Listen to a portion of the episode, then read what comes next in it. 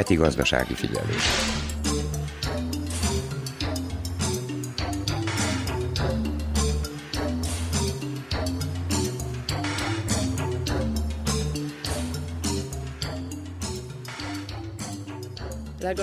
8, de akár több mint 20%-kal emelheti a világpiaci élelmiszer árakat az orosz-ukrán viszály hatása, tette közzé az ENSZ élelmezésügyi és mezőgazdasági szervezete. A két ország a mezőgazdasági nyersanyagok és élelmiszerek jelentős termelői, meg világpiaci szállítói. Oroszország és Ukrajna együttes részesedése a 2016 és 2021 közötti mezőgazdasági idényben például az árpa termelésből 19%, a buzatermesztésből 14%, a kukoricából pedig 4% volt. Más ország termelési és ellátási képességét viszont korlátozhatják a magas termelési és ráfordítási költségek, áll a világszervezet közleményében. Hegedűs Erika köszönti a heti gazdasági figyelő hallgatóit.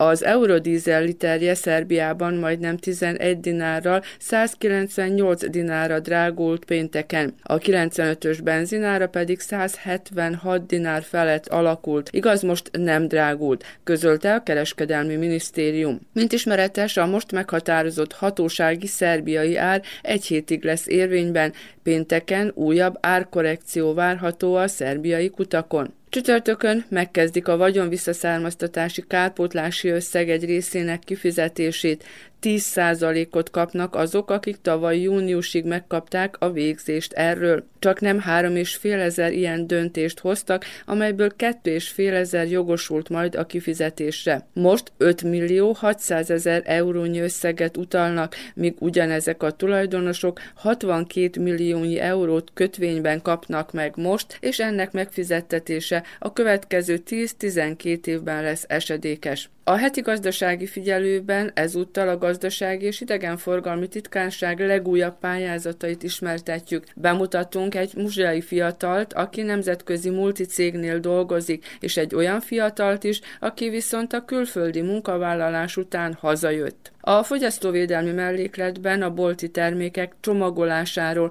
és az árérték arányról beszél a szakember. A vállalkozói mellékletben egy mandala készítő zentai kézművest mutatunk be. Az idegenforgalmi mellékletben a vajdasági épített örökséget bemutató sorozatunkban ezúttal az Óbecsei alsóvárosi templomba kalauzoljuk hallgatóinkat. Ennyi a kínálatból. Ha felkeltettük érdeklődésüket, tartsanak velünk. A munkatársak Nagy Emília, Konya Kovács Otília, Verica Polyákovics és Gorán Mávics nevében tartalmas időtöltést kívánok. Annyi a hibám, amit féltettem, mint csillag az égen, de ameddig tombol a tűz még bennem, én hagyom a dégjen, majd elmegyek és ahol nem lát senki. Ott verek egy tábort, ha múltat nem tudom jóvá tenni. Még nem tudom, hol is a cél És folyton ellenem dolgozik a szél. De nem fúj vissza a bőröm Páncélból van, a szívem pedig a cél. Mindegy, hogy mennyire rögös az út Elmegyek, nem számít a távolság. Csak veszem a bátorságot hozzá És szedem a sátorfát több üzenet Itt hagyom mindenemet Megyek, amíg van erő. Ott húzom fel a táboromat Ahol a lábnyomomat Elmossa majd az eső. Annyi a hibám, amit féltettem Mint csillag az égen De ameddig tombol a tűz még bennem Én hagyom a dégjen Majd elmegyek és ahol nem lát senki Ott verek egy tábort a múltat nem tudom jóvá tenni. Maradok távol.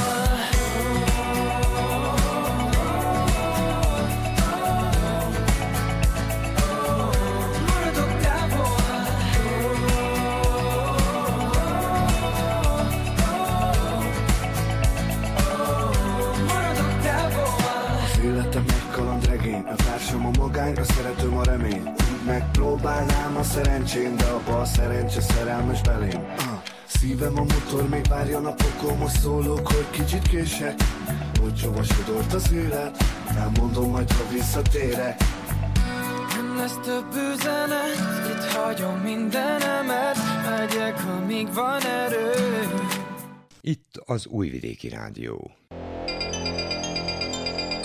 Gazdasági figyelő. A Tartományi Gazdasági és Idegenforgalmi Titkárság három új pályázatot írt ki a foglalkoztatás serkentésére, önfoglalkoztatásra, új munkahelyek megteremtésére és közmunkára. Pelt Ilona, a tárca segédtitkárát Nagy Emília kérdezte. Tehát amikor szép saljába veszük ezt a HM kírást, az úgy néz ki, hogy az önfoglalkozásra, ami valójában a startup, oda 15 millió dinárt láttunk elő, és ide tudnak pályázni azon személyek, akik jelen pillanatban a munkaközvetítőn vannak nyilvántartva, és nekik az a kötelességük abban az esetben, hogyha megnyerják a pályázatot, a szerződés kötésig megnyissák a saját vállalkozásokat. Ez az egyik pályázat, itt a keretösszeg 15 millió dinár, és 300 ezer dinárt lehet fejenként, illetve munkahelyenként, ugye már valójában egy munkahelyet létesít itt a, az illető, megpályázni. Ez kb. egy éves járulékra és adóra elég összeg. A másik kiírás az pedig új munkahelyek létesítésére vonatkozik. Ez abból áll, hogy olyan cégek, akik már hat hónapja működnek, ez az előírás, hogy hat hónapja meg kell, legyen a cég alapítva, és új munkahelyet tud létesíteni, úgy, hogy megpályázza nálunk, és itt a maximális összeg, ami megkapható munkahelyenként, az 250 ezer dinár, illetve nagyon fontosnak tartom kihangsúlyozni, hogy a maximum létszám, amit fel lehet venni egy cégen belül, az 10 foglalkoztatott. Úgyhogy ezek azok a fő kritériumok, amiknek meg kell felelni. A harmadik kiírásunk az a közmunkaprogram. Ide civil szervezetek tudnak pályázni, és ahogy mondja a neve is, ez közmunkaprogram, valójában azt jelenti, hogy szemétszedéstől kezdve egészen a egy-egy kútra egyesületnek a administratív dolgait végezni. Tehát ilyen jellegű munkára lehet valakit felvenni. Itt nem beszélünk fizetésről, hanem egy bizonyos összeget kapnak, meghatározott összeget kapnak azok, akik ebbe a programban részt vesznek, úgyhogy bíztatok mindenkit, hogy pályázzanak. Itt a keretösszeg 7,5 millió dinár, ez valójában nagyon közkedvelt program a mi magyar civil szervezeteinknél, hiszen tudunk így nem csak a falvakat egy kicsikét tisztában tartani, hanem egyes civil szervezeteink adminisztratív munkáját is elősegíteni, illetve segíteni. Meddig vannak nyitva ezek a pályázatok, amikről beszéltünk? Ezek a pályázatok, a foglalkoztatás és az önfoglalkoztatási pályázat az áprilisig van nyitva, egy hónapig, tehát a, megjelentek a pályázatok március 23-án, tehát április 22-ig vannak nyitva. A közmunkaprogram viszont két hétig van nyitva, a március 23-ától számítva. Jelentkezhet-e olyan valaki, aki már részt vett ilyenben, aki már pályázott és nyert? Jelentkezhet mindenképpen, tehát ez nem kizáróak, és én arra buzdítok mindenkit, hogy jelentkezzenek, próbálják meg és pályázzanak. Gazdasági figyelő. Sok szerbiai fiatalnak vágya, hogy nagy nemzetközi multinacionális cégnél dolgozzon, itthon vagy külföldön. A muzsjai Varga Zsolt dolgozott itthon, aztán több külföldi multinális szerencsét próbált. Konya Kovács Otília beszélgetett vele a tapasztalatairól. Egy fiatalember Muzsjáról indult, és most odáig jutott, hogy egy multinacionális cég első 30 embere között van, és ott teszi a dolgát. De hogy konkrétan hogy is jutottál el egy ilyen magas pozícióba, ezt szeretném, hogyha úgy nagy vonalakban fölvázolnánk. Innen indultál Muzsjáról, itt jártál iskolába, utána folytattad Nagybecskereken az egyetemet. Hogy is volt, mint volt, és hol is dolgozol tulajdonképpen? Ezt így vezessük föl. Muzslai származású vagyok, mint ahogy mondtad, Nagybecskereken befejeztem a mesterfoki informatikai osztályon az egyetemet, és akkor utána Nagybecskereken kerestem a szerencsémet a helybeli újságban. Ott dolgoztam három és fél évet, és akkor utána egy nap úgy döntöttem, hogy hát akkor lássuk, hogy mit kínál ez a nyugat, ez a híres nyugat. És akkor gyorsan kaptam is egy e-mailt, hogy egy zágrábi cég keres egy projektmenedzsert, aki tudja levezetni a projektet Magyarországon és világszerte. És akkor így indult ez 2017-ben. És akkor kiment kimentem Zágrába, ott az alapító cég, a bázis, a cégnek az ott van. A cég egy ilyen informatikai cég, telemetriai rendszerekkel foglalkozik, többek között az automatákban, kávégépek, kávéautomaták, de ugyanúgy az autópályákon is a kijelzők, meg ugyanúgy több mindenféle rendszert fejleszt, ami segítségével ugye a cégek tudják az adatokat időben, reális időben, illetve azonnal látni az ő irodájukból, és akkor az alapján különböző döntéseket hozzanak. Az első projekt ez magyarországi volt, tehát állami projekt volt, ahol közvetlen a magyar kormányjal dolgoztam, és a NAV-val, valamint a Pesti partner cégünkkel dolgoztam. Ott másfél évet töltöttem Magyarországon, Pesten éltem. Abban az időben, ugye, tehát Pesten volt a székhelyem, és akkor közben utazgattam Oroszország, Lengyelország, különböző európai és nem európai országokban. Ugyanolyan projekteket kellett lebonyolítanom, illetve levezetnem a cégekkel, és akkor utána az utolsó projektem az Svájcban volt 2019.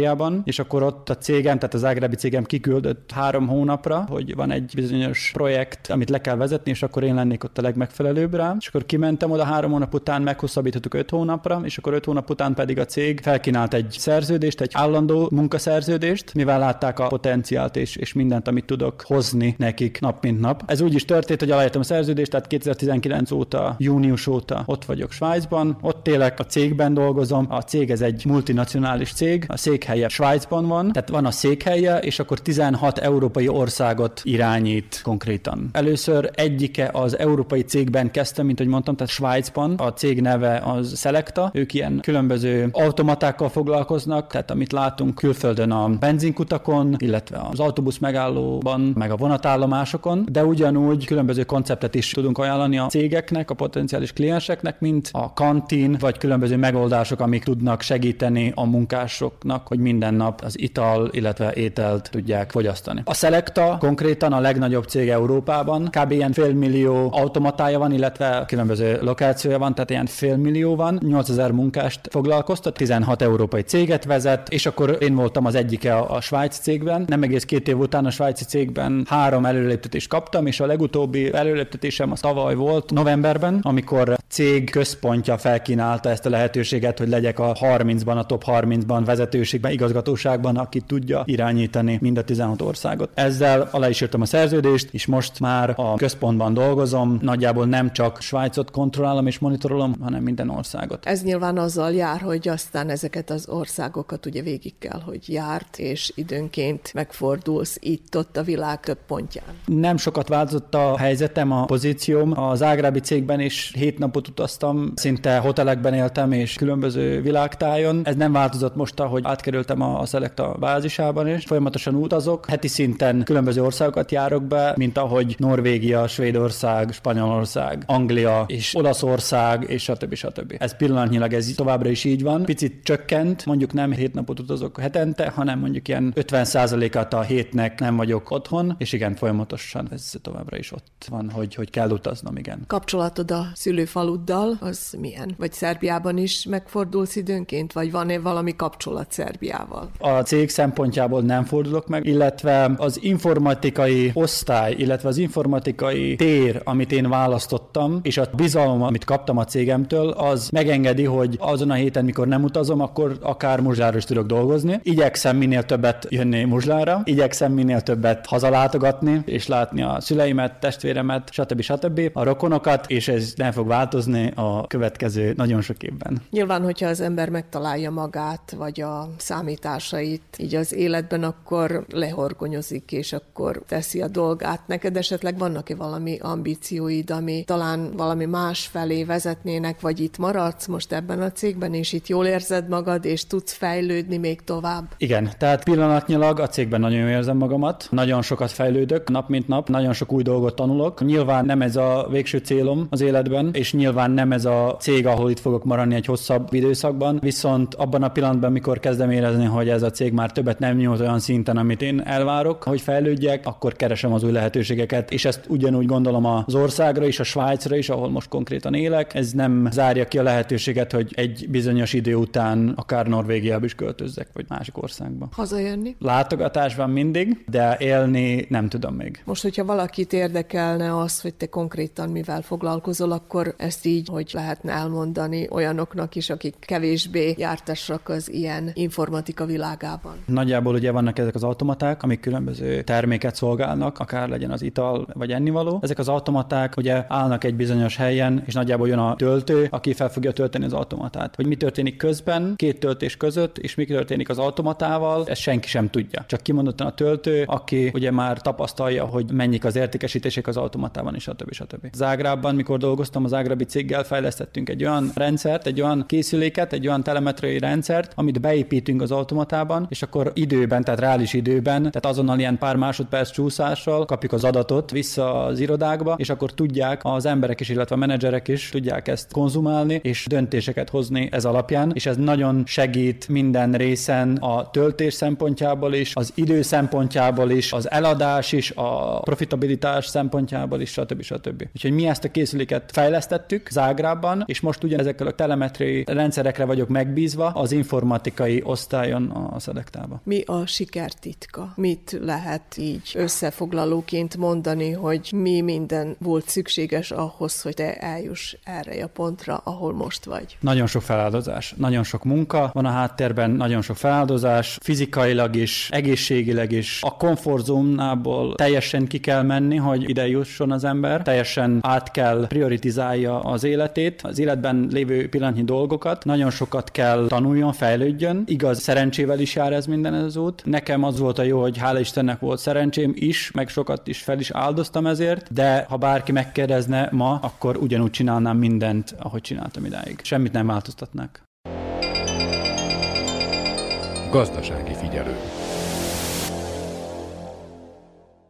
Most pedig egy olyan fiatalt hallanak majd, aki a külföldi munka után hazatért. A Bácskosútfalvi Tápai Szabolcs tavaly áprilisban költözött haza. Itthon a családi vállalkozásban tevékenykedik, a külföldi munkával megspórolt pénzből pedig házat vett. Hosszú utat járt be, amelyről Nagy Emília kérésére nyilatkozott. Elmondhatjuk a hallgatóknak, hogy mi régóta ismerjük egymást, ezért tegeződünk. Hát az egész az valahogy 7 éve kezdődhetett. Igazából mindig is egy ilyen lázadó, elég elégedetlen típus voltam, tudtam, hogy mindenki bántja ezt a vajdaságot, és csak mindenki kimegy külföldre, mindenki nagy autóval jár haza, és akkor ez a látvány, hogy mindenki fél év alatt már fekete Audival járkál haza, ez így nagyon szöget jutott a fejembe, hogy valamivel csak jobb lehet kint, mint itthon.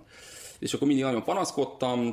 Bécs volt igazából a nagy, nagy állomásom, hogy majd ott kötök ki, de valahogy nem úgy alakult. Akármilyen ismerőst próbáltam ezzel elérni, senki nem akart, vagy nem tudtak segíteni. És akkor egyszer úgy alakult, hogy egy buliba, eléggé illuminált állapotban rábeszéltek arra, hogy végül is volt osztálytársa, még hogy mennek ki Londonba és csatlakozzak.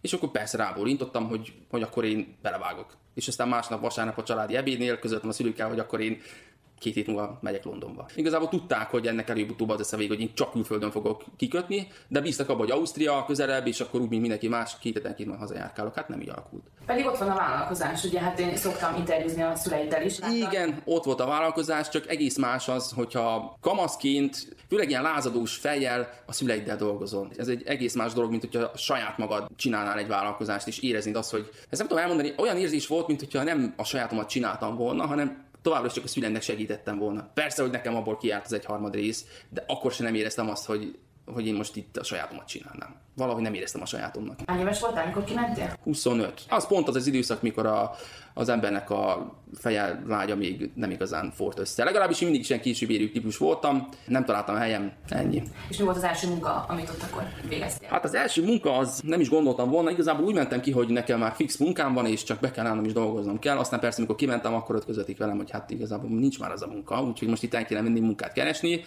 Ugye kikerül egy vajdasági kis pár ezeres faluból egy milliós nagyvárosba, hát volt mit látni London. Pokoli volt az első pár nap, aztán pokoli volt a következő pár hét is. Kint úgy működnek ezek a dolgok, hogy kimész, és akkor ügynökség. Ez a legelső és a legjobb megoldás. Mindenkinek ezt ajánlom, aki kimegy, hogy ügynökségezzen, hogyha Angliába akar menni, mert úgy a legkönnyebb munkát találni. Csomóan vannak rajtad kívül, akik nem beszélik az angolt. Ukránok, románok, lengyelek, magyarok, tényleg Elmész, azt mondják, hogy ez a munka van, holnap vagy egy hét múlva kezdhetsz, és te mész is csinálod. Nekem egy hotelba ajánlottak foodrunner munkát, aminek az volt tulajdonképpen a lényege, hogy ilyen büfés reggeli nél kellett a konyha és a, az ebédli között a távot megtenni 12 milliószor minden reggel, és akkor föltölteni a tükörtojást, rántottát, és a többi, és a többi. Szóval ebből állt a munkám, feltöltögetni, előkészítgetni, szeletelgetni a konyhában. Azt kell, hogy mondjam, hogy ahhoz képest, hogy első munkahely Londonba, én tökre szerettem. A hátulütője az volt, hogy 3 óra 10-kor kellett minden hajnalba kelni, fölülni a három különböző számozású buszra, mert ugye London akkora, hogy nekem az utam volt 1 óra 15 perc, ugye éjszaka semmi forgalom, hazafelé csúcsforgalomba délbe, dél fél körül, akkor volt két óra hossza, és ez csak Londonon belül. A munka amúgy nagyon jó volt a hotelben, jó fejek voltak a munkatársak, természetesen minden második ember magyar volt, nem hiába mondják, hogy Anglia a második Magyarország, ez tényleg így van. Kimész is a buszon, a városba, minden egyes étteremben, a pincé, a szakács, mindenki magyar. És ezek az ügynökségek figyelembe veszik azt, hogy milyen iskolát fejeztél? Jaj, nem, nem, nem. Nekem ez volt az első kérdés, hogy dolgoztam-e valaha olyas valamit, aminek közel van éttermhez vagy hotelhez, és akkor mondtam, hogy nem. És akkor mondták, hogy akkor holnap reggel hotelbe kezdesz konyhán. Ennyi volt, és csináltam. És te mit fejeztél? Én park is kertervezést. Hát igen, a kettőnek nem sok köze van egymáshoz. És akkor ezután lett egy másik munka is? Igazából ezután lett egy másik város és egy másik munka. Én éreztem azt Londonban, hogy hát a biztonság az úgy valahogy hiányzik. Ez, amit mondtam is, hogy a 3-10-kor kell és, és akkor fél négyre már a megállóba kell lenni, és akkor hajnali fél négykor buszozgatsz, ami hétköznap még egész csendes és nyugodt. Viszont amikor jöttek a hétvégék is, fú, hát volt mit látni. Közbiztonság, verekedések, késelések, félig telehány buszok hajnalba, volt mit látni. Nagy nyüzsgős, nem tudtam megszokni kis falusi gyerekként azt a, azt a milliós tömeget. Voltak alkalmak persze, mikor múzeumokat látogattam, és próbáltam a szép oldalát nézni, de valahogy nem akart összejönni, csak a szép oldalára koncentrálás.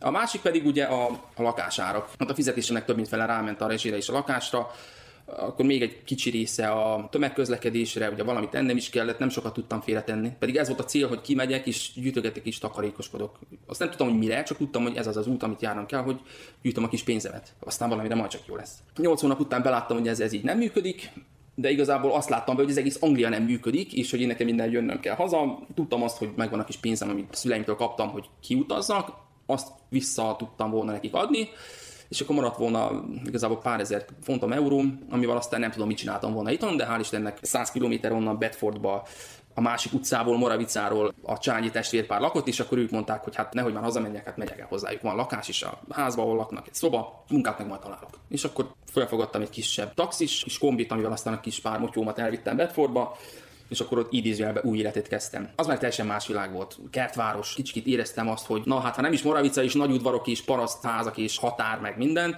de azért zöld területek azért több volt, mint mondjuk Londonban nagyobb, tágasabb tér. Azt is kezdtem szeretni. És akkor ott úgy voltam vele, hogy ha már megfogtam ezt a, ezt a vendéglátós vonalat, akkor maradok is ennél volt mit beírnom az önéletrajzban, igaz, hogy csak egy valamit, és igaz, hogy csak 8 hónapot, de az mindenki tudja, hogy önéletrajzban nem mindig kell az igazat leírni, senki nem fogja ezt lenyomozni jobbik esetben, azért azt, azt nem kell beírni, hogy a NASA-nál dolgoztunk, mert az biztos, hogy nagyon messze áll az igazságtól, de az, hogy nem 8 hónapot voltam, hanem mondjuk két évet, nem foodrunner voltam, hanem majdnem szakács, az ilyesmit azért be lehet hazudni, és ezt éltem is a lehetőséggel. És persze, hogy fel is vettek, igaz, hogy mosogatni, de én nagyon meg voltam elégedve a kis mosogatós állásommal is, nagyon élveztem.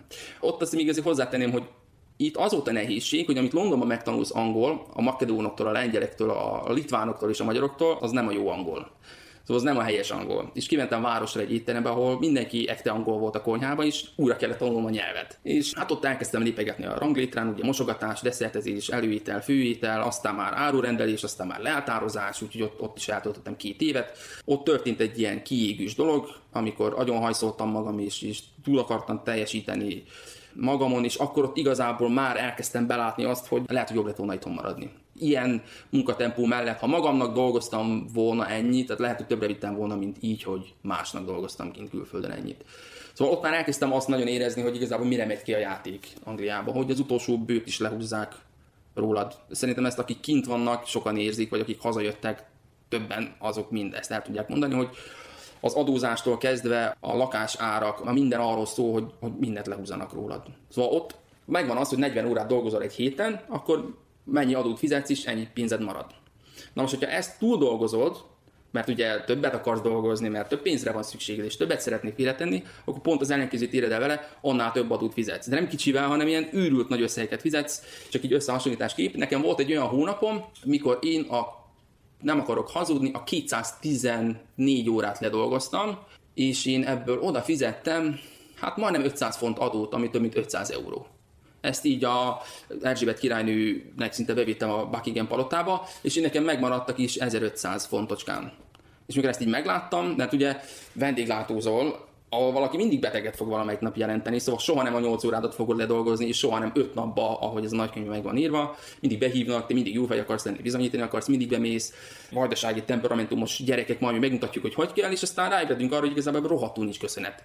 Szóval ezt így végigcsinálni, hogy, hogy majd én megmutatom, kinek akarjuk megmutatni, hogy kint külföldön. Senkit nem ismer, senki nem ismer, semmi értelme. És amikor rádöbbensz arra, hogy hát, hogyha itthon túlóráznék ennyit, mondjuk a saját is virágkertészet családi bizniszbe, akkor az lehet, hogy nem robbannék le fizikailag, nem mennék rá lelkileg, nem stresszelném szét az agyam, mint ahogy csináltam, és szabadok lennek a hétvégéim. Legalábbis a vasárnapok biztosan. Itt pedig vendéglátás, minden karácsony, minden húsvét, minden hétvége az a tiéd, mert dolgozol. Itt jött a ráébredés az egészre, hogy ennek itt nincs, nincs itt jövőm. És akkor ott volt egy nagy veszekedésem, ami végül a felmondásommal járt, és ott volt másfél hónapom, mikor ültem a szobában és néztem a falat, mert egyszerűen nem voltam semmire képes semmire nem voltam képes. Aztán eljárkáltam ügynökségekbe, kikötöttem egy raktárba, ahol hát egy büdös szó angolt nem hallottam, valami egész, nem tudom, ilyen eszmeten nyelveken beszéltek, senkivel nem tudtam két szót váltani, és akkor ott igazából olyan túlórát kértek tőlem az első napon, hogy, hogy azt várták el, hogy 13 órát maradjak. Pedig ilyen 8 órás munkaidőről volt szó, és én bevágottam a két kis szendvicskémmel, hogy azzal már 13 órát hívjam. És akkor a 12. óránál azt mondtam, hogy jó, hát akkor én megyek. És mondták, hogy hát nem mehetsz, még nincs kész a munka, és mondtam, hogy hát akkor, akkor sziasztok. Mi lesz, ha most nem mehetek haza, itt fogtok, lekötöztök, és itt muszáj dolgozni. Úgyhogy ott hagytam őket. 11 órát dolgoztam, életem legrövidebb munkája volt, de aztán egy frissen nyíló hotelbe kezdtem el dolgozni. Ú, hát azt nagyon szerettem. Az egy vadonatúj hotel volt, egész jó kis csapattal, ahol aztán a fűszakácsnő fölmondott, és akkor engem neveztek ki, és nagyon élveztem és ott megint elkezdett mardosni ez az egész, hogy, hogy megint csak 12-3 órákat dolgozok, és megint nincs szabad hétvégém. Hiába a nagy főszakácsi titulus, amit hozzáteszek, nem is tudom, 15 pennyvel többet kaptam óránként ezért a titulusért, és az a hónap végén kijött ilyen 35 font a nagy főszakás pozícióért, és akkor ott megint azt mondtam, hogy hát ez nem, ez nem én vagyok. Ez is Bedford, ugyanaz a cég, csak nem étterem, hanem hotel mégis gyalog tőlem 6 percre volt, úgyhogy szobapapucsba szinte átsétáltam és dolgoztam, úgyhogy nagyon jó volt. És akkor közben közre játszott az, amit már lehet, hogy el kellett volna mondom még az elején, hogy, a, hogy igazából a, a bátyám volt az, aki ezt nagyon megviselt, hogy én kimentem külföldre. Ő mindig is egy ilyen nagyon családcentrikus, mindenki maradjon itthon kategória. Igen, mindig most az agyamat, hogy mikor jövök már, meg, meg látták rajtam azt a nagy skype közepette, hogy lefogytam, csontbőr vagyok, nincs jó kedvem, Hát azért próbáltam fél évente hazajárkálni. Erre azt azért próbáltam, ha sikerült, hanem azért maximum 8-9 hónap. De a fél évre próbáltam odafigyelni, hogy ez a szüleim miatt is, magam miatt is, a barátok miatt is, ami aztán persze egyre csak kitolódott, és már végül egy év lett belőle. Jöttek ezek a, ezek a círozgatások, skype közben, hogy hát jó lenne, ha otthon kötnék ki, de azt nem tudtam még, hogy mikor és hogy hogyan. És akkor itt a hotelben egyszer csak úgy mentem be dolgozni, mondtam, hogy hát ez nem, nem ez, ez sem nem az, amit keresek, itt, itt, itt megint, csak, megint csak nem tudok félretenni. Igazából erre megy ki a játék. Nem érte meg az egész áldozat, hogy én csak pár száz fontot tudjak félretenni havonta, pedig tényleg én elmondtam azt, hogy én két év után a dohányzásról is kint szoktam le a cigi ár miatt. Én hét év után abba hagytam, mert olyan árak voltak kint, hogy és nem gyárkáltam olyan gyakran haza, hogy én olcsó cigit tudjak itthonról kivinni.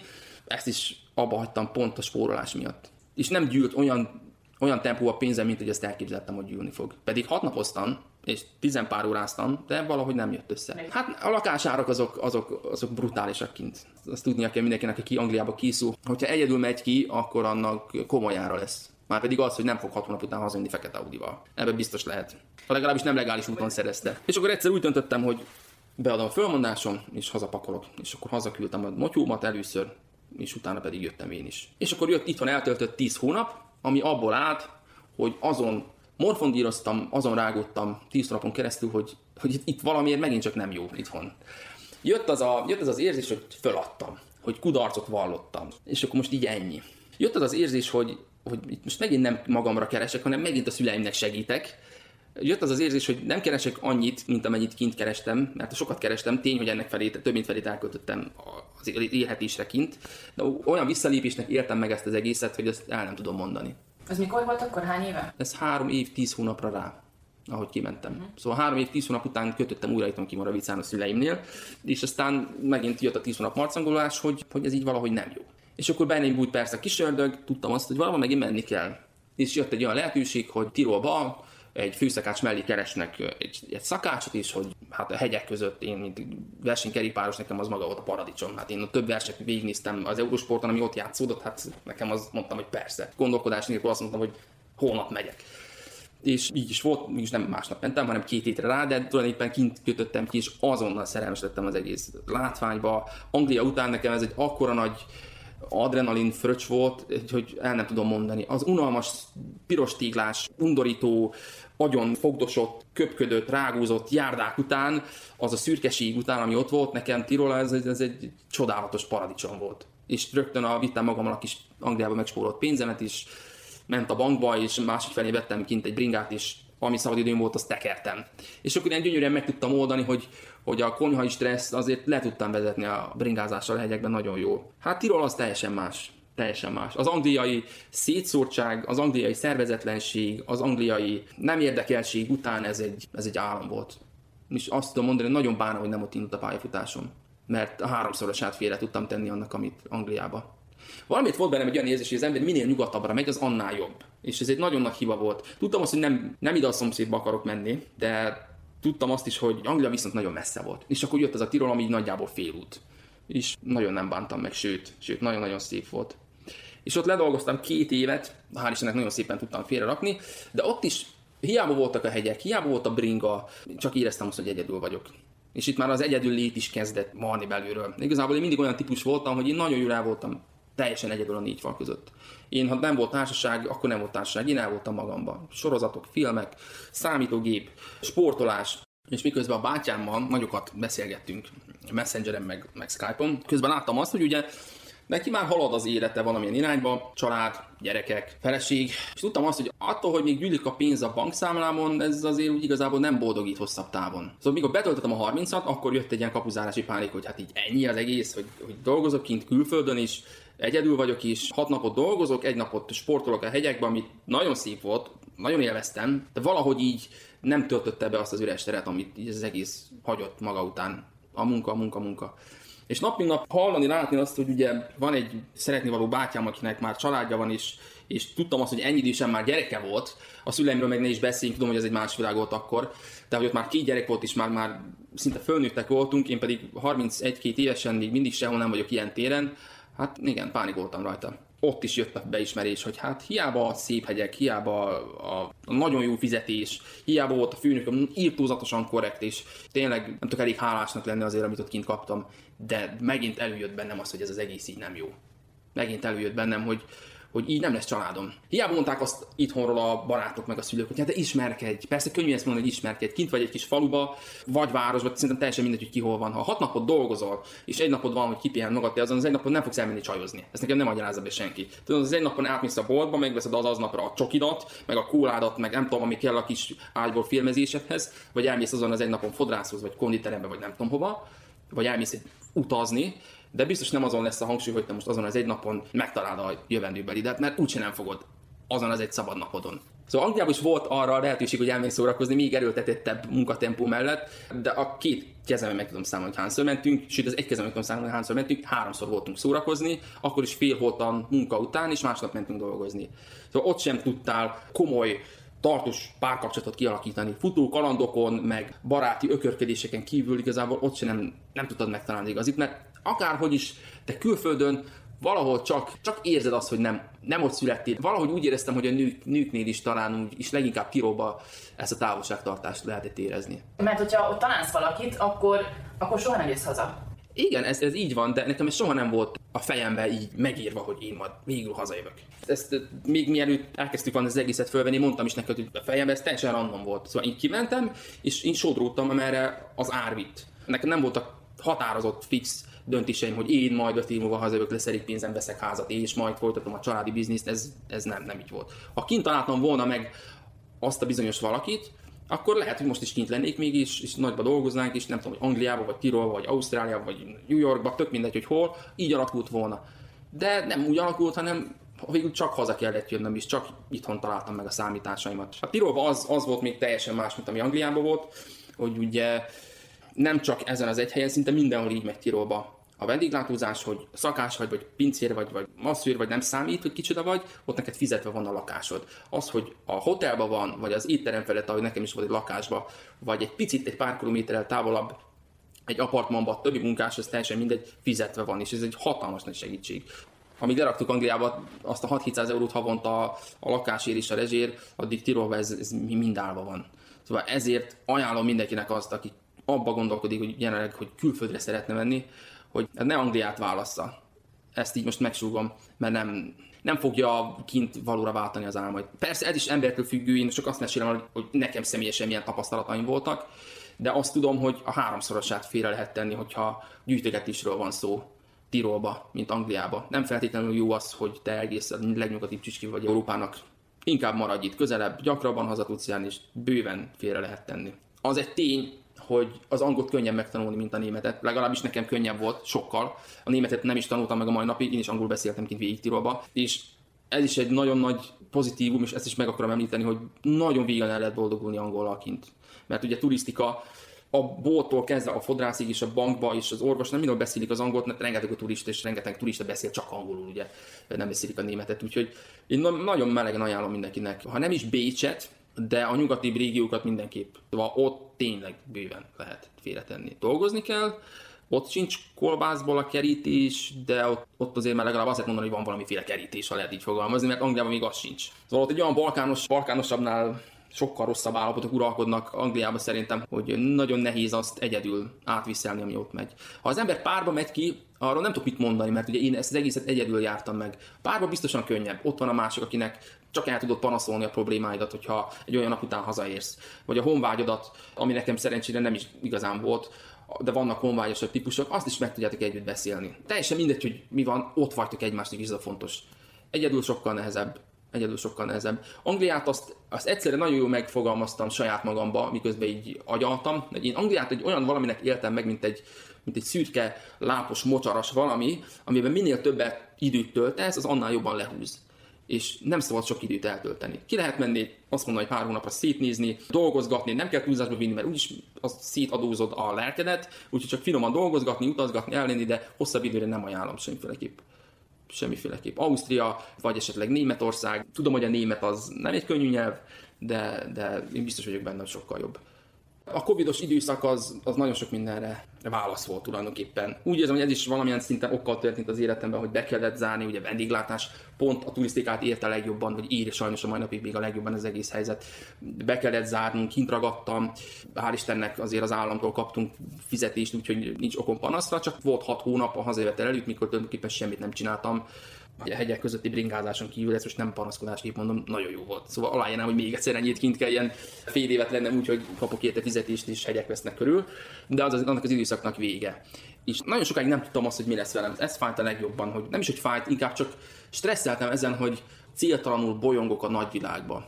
Hogy oké, hogy kimentem Angliába is, fejlődtem is, és láttam, tapasztaltam. Tényleg Angliában azt mondtam meg a legjobban, hogy hogy annyiféle kultúrát és vallást és bőrszint, olyan tökéletesen tolerál mindenki, hogy én egy percig nem néztem azt, hogy ki milyen nyelvet beszél, vagy kinek milyen a bőrszínje, vagy ki hova imádkozik. Ez annyira természetes, hogy mindenki mindenféle, hogy ez, ez, ez nagyon tetszik Angliába, ez az egy, ami tetszik. Hogy ennyire multikulturális ország is, és nagyon szépen nagyon szépen megoldják ezt az emberek. A Tirolba eltöltött egy év után, hazajöttem szabadságra, és én nagyon élveztem akkor kint Tirolt, és nagyon helyén volt a színám, még hogyha tudtam azt, hogy ugye céltalanul bolyongás van, azért ott most azt éreztem, hogy sátrat vertem, és tök jól érzem magam, és jó úgy, ahogy van az egész. Nem volt egy ilyen stresszelés időszak, és hazajöttem, és, és reggeli kávézás közben édesanyám azt mondta, hogy hát a barátnője, és a férje árulják a házukat, és hogy én nem megyünk el megnézni. És akkor mondtam, hogy oké, okay, elmentünk megnézni, nagyon megtetszett, beleszerettem, és akkor így lefoglalóztam tulajdonképpen, mondtam, hogy én erre a házra vágyom. És talán ez volt az első olyan pont, amikor azt éreztem, hogy végre valami fix dolog van az életemben, amikor így építhetem a jövőmet, vagy amiben beleépítettem a jövőmet is. Ez, ez egy nagyon nagy változás volt, ez nagyon nagy segítség volt a, a hazajövetelben, hogy van miért. Mert az ember úgy jön haza, hogy én csináltam Anglia után, hogy céltalanságban nincs megtervezve semmi, hogy majd lesz valami, ez így nagyon nehéz lesz, mert ha kint lényegesen jobban keresem, mint itthon, ez tény. De hogy hazajössz és aztán elmenj egy gyárba dolgozni, vagy, vagy elmegy valaki másnak dolgozni, töredékért, amit kint kerestél, hát az, az nagyon nehéz lenyelni ezt a békát. Hogy olyan gyírő keresel már megint. De az, hogy, hogy a saját vállalkozásot csináld, hogy csak van egy házad, amire kint megkeresed a, a pénzt is, így hazajönni, hát így azért már egész más. És akkor most beszéljünk arról, hogy most már itthon vagy. Most már itthon vagyok, igen, majdnem egy kerek éve. A nagy áttörés, a nagy ráébredés arra, hogy végre mit fogok csinálni, az tiroli első év után következett be, amikor, mikor egy nagyon jó lehetőségem volt megvenni egy házat, és végre volt mire elköltenem a féltett kis pénzemet, amit így Angliába összekuporgattam tulajdonképpen, meg aztán még Tirolba gyűjtöttem hozzá.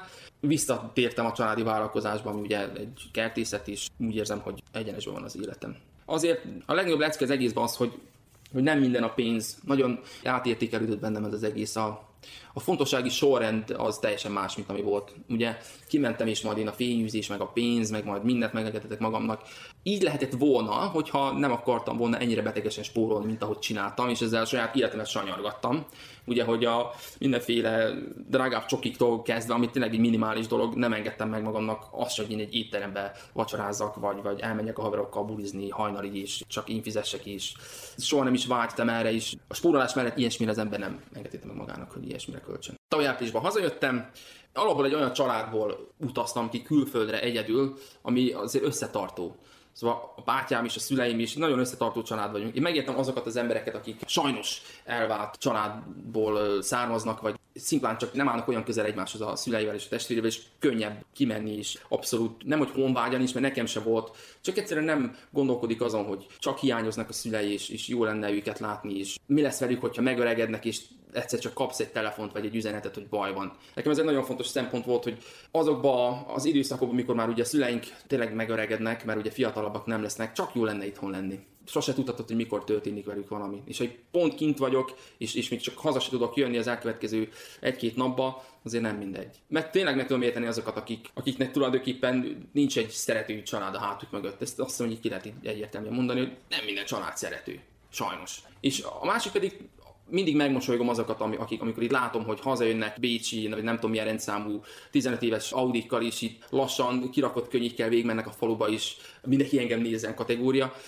Megmosolyogtam őket, de egy igazából legbelül csak meg tudom őket is érteni. Ugye egy kis csóró országból, kimentek egy kis faluból, sajnos szánalmas fizetések után, persze, hogy a dédelgetett álmaikat azonnal megvalósítsák, és nem azon fognak agyalni, hogy lakást vagy házat vegyenek valahol, hanem kapásból fél év után vesznek egy ilyen autót, mert ez volt minden náluk. Őket is meg lehet érteni valahol, hogy, hogy erre költik az első hat havi fizetésüket. Megértem azokat, a, azokat az embereket, akiknek nincs itthon hátterük, akik nem tudnak mire hazajönni. Most ugye jöjjenek arra haza, hogy, hogy visszamenjenek a gyárakba hegeszteni, vagy, vagy elmenjenek bóti eladónak, vagy, vagy akárminek töredik annyi fizetését, mint amennyit kint keresnek. Persze nem fognak hazajönni.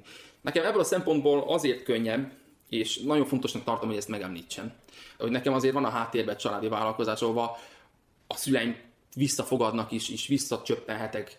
Én sem jöttem volna haza, hogyha, hogyha nem lennének terveim. Szóval azt el tudom mondani, hogy itthon is van jövő, akkor, hogyha van ötleted, akkor, hogyha a saját magad ura tudsz lenni, és, és egy, egy jó menő vállalkozást tudsz indítani. Szerintem itthon nagy szükség van jó bádogosokra, jó villanyszerelőkre, jó vízvezetékszerelőkre. Sorolhatnám szerintem hosszú perceken át, hogy mi mindenre lenne itthon szükség, de csak is úgy, hogyha, hogyha saját magad ura vagy.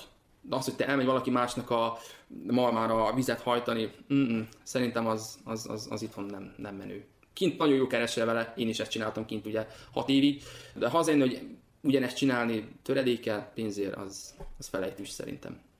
És akkor maradtál a családi vállalkozás? És akkor maradtam a családi vállalkozásban, ugye tavaly áprilisban a hat hónapnyi covidos bezártság után ugye volt közben időm azon gondolkodni, hogy mi legyen, hogy legyen. Egyeztettünk a szüleimmel, úgy érzem, hogy benőtt a fejem lágya, amit mondtam, hogy átértékelődtek a dolgok, hogy ugye csak fontosabb az, hogy itt vagy a, a szeretteid körébe, legyen ez most a barátokról szó, vagy a szűkebb, tágabb családi körről. Csak hiányoztak kint azok a, azok a, most nyáros lesz, amit mondok, ezek az ölelések, a közös karácsony, a közös szülinapok.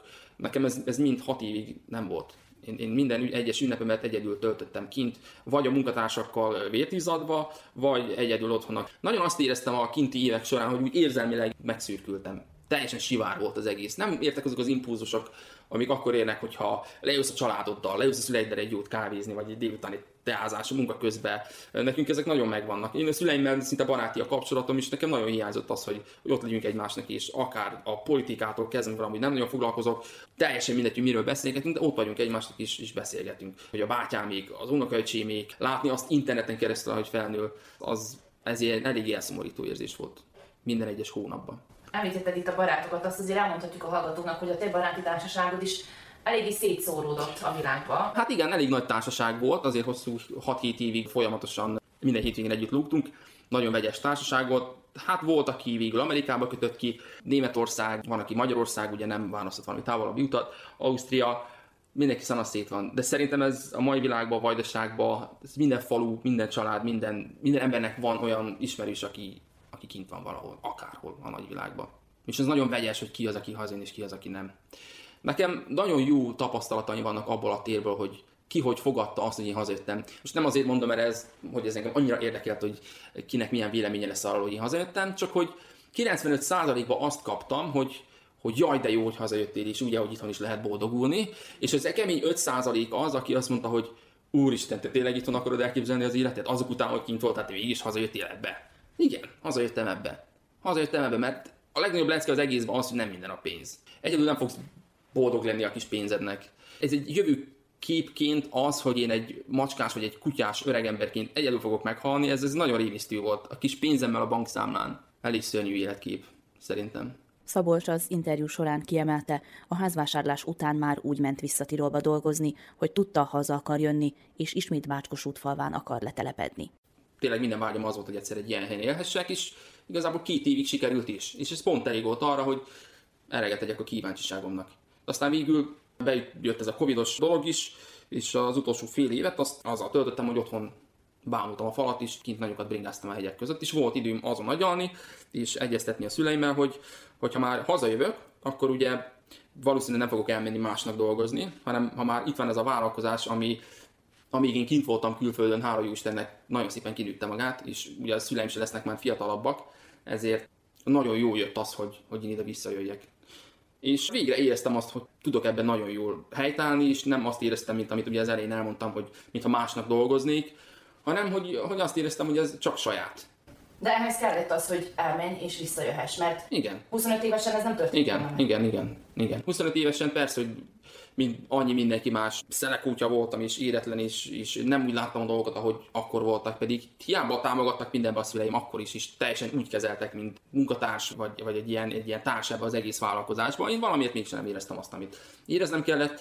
Kellett az egész az az, hogy én kimenjek, kellett az egész az az, hogy én egy jó nagyot szívjak kint, hogy alázzanak, nem egyszer aláztak a, a földig, kellett az, hogy kiégjek, hogy tényleg mentálisan és fizikálisan is határaimat súroljam. És úgy érzem, hogy nagyon sok minden közrejátszik abban, hogy most ma már így látom, hogy, hogy csak az a legjobb, hogyha az ember magának dolgozik, és nem másnak. És ehhez nem feltétlenül kell külföldön próbálkozni, szerintem itt is nagyon jól el lehet boldogulni. Ezt megint csak kihangsúlyozom, hogy mondom úgy, hogy nekem azért volt itt van egy fix háttér, amire hazajöttem, de nem egy olyan példát tudnék most is mondani, hogy, hogy úgy jönnek haza párostól, vagy egyedül is, de leginkább párokat hallok hazajönni külföldről több év után, hogy, hogy igenis belevágnak valamiben, legyen az állattenyésztés, mezőgazdaság, IT, vagy akármilyen szakmunkások, az a lényeg, hogy a kint összegyűjtött pénzt szerintem fektessük be itthon, legyen az egy ház, legyen az egy vállalkozás. Ha itthon jól befektetjük és jól okosan forgatjuk a dolgokat, akkor szerintem itthon is egy nagyon jó dolgot lehet ebből kihozni. Mondom, ehhez az kell, hogy, hogy egy picikét talán világot lássunk, benőjön a fejünk lágya, és legyen eszünk. És lássuk reálisan a dolgokat. De szerintem nagyon fontos, hogy ne éljünk a felhők között. Én mindig is azt vallottam, hogy az a legtisztább dolog, ha az ember úgy jut pénzhez, hogyha azt a két kezével keresi meg, és nem másról húzza a bőrt, és nem várja nagy csodát, hanem nem fantáziál, nem azon nem ül le, és nem agya azon, hogy úristen, hogyan tudnék úgy pénzhez jutni, hogy, hogy azért ne nagyon halljak bele a munkába. Persze van, aki ezt is megcsinálja nagyon okosan, de én annak a híve vagyok, hogy álljunk oda, csináljuk meg, és becsületesen megdolgozott munkáért aztán az ember megkapja végül a jutalmát, és nyugodtan alszik éjszaka. Szerintem ez nagyon fontos.